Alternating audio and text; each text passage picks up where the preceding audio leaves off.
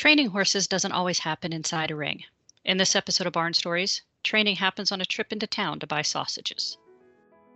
Welcome to the Barn Stories podcast. I'm Laurie Prinz, editor of Equus Magazine. And I'm managing editor Christine Barakat. This podcast features our favorite essays and articles published in Equus over the past 40 years. Although Equus is known for articles on horse care and veterinary research, our editorial mission has always been guided by the bond that exists between horses and people. And each issue has featured a real life story that celebrates how horses enrich our lives and touch our hearts. We've searched our archives, chosen the stories that resonated with our readers, and given them new life in this audio format. Longtime subscribers may recognize some of their favorite pieces.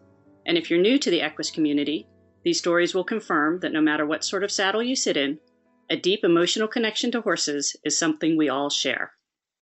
I really enjoyed the slice of life essays we've published in Equus over the years.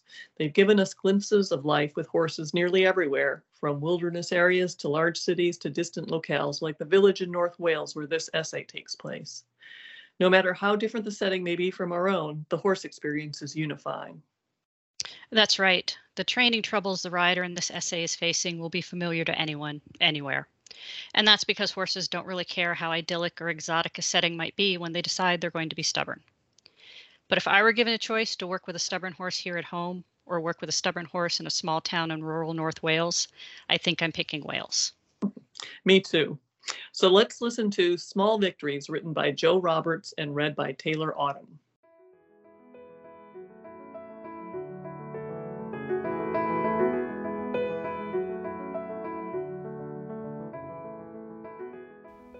Often try to combine my writing with other chores, such as exercising the dog or running an errand.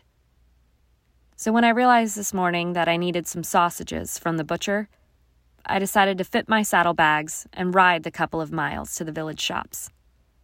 It does my quarter horse, Appaloosa mare Casey good to see the village life.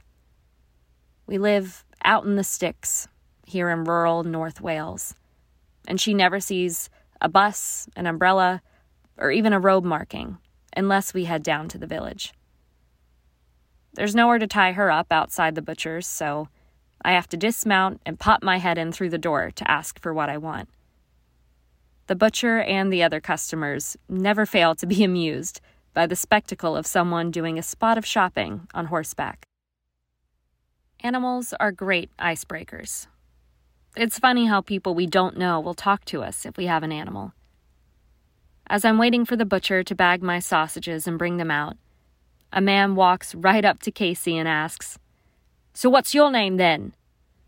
She greets him like a sport.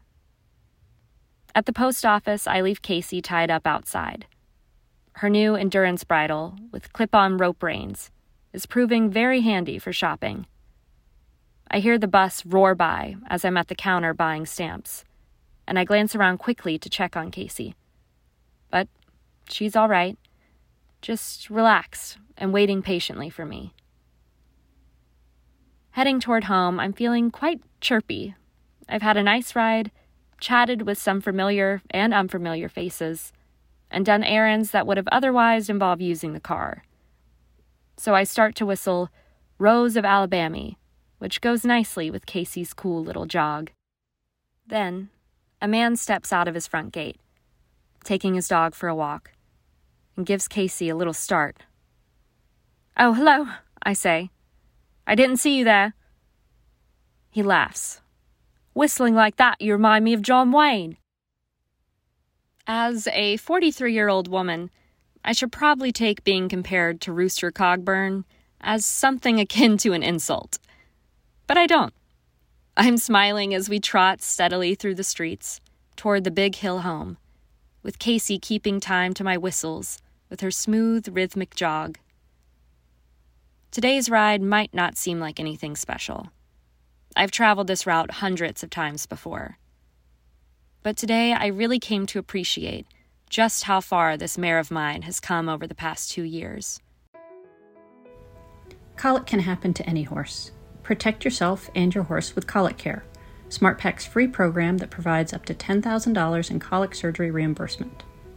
Colic Care combines SmartPak's best hindgut supplements with preventive care from your veterinarian to help lower your horse's risk of digestive upset. Plus, you get the ultimate peace of mind knowing that you have the financial resources to provide the care your horse deserves should you ever need it. Visit smartpak.com forward slash colic care or call 1 800 461 8898 to get started today. Casey has been a bit of a madam in the past. And before she came to me, she had been sold regularly, sometimes after as little as six months. She was opinionated, bossy, and marish, as well as distrustful and cautious. And when I first owned her, she would stop dead, refusing to enter the village and trying to return home. Failing that, she would reverse at great speed. After checking the tack and her back, I decided the only way was to outstubborn her. And for many weeks, we went every other day.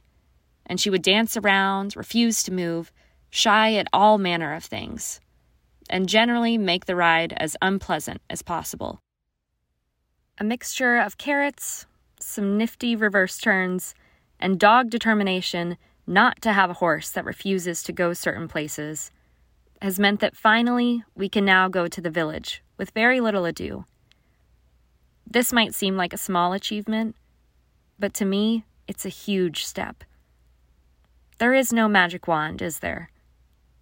Just persistence. Thanks for listening to Barn Stories. We hope you enjoyed this episode. If you have a favorite article or essay from the Equus archives that you'd like us to feature in a future podcast, let us know. You can reach us at Equus Barn Stories, all one word, at gmail.com. Did you enjoy this episode of Barn Stories? Head over to iTunes to subscribe, rate, and leave us a review. Thanks for listening. The Barn Stories podcast is a production of the Equine Podcast Network, an entity of the Equine Network.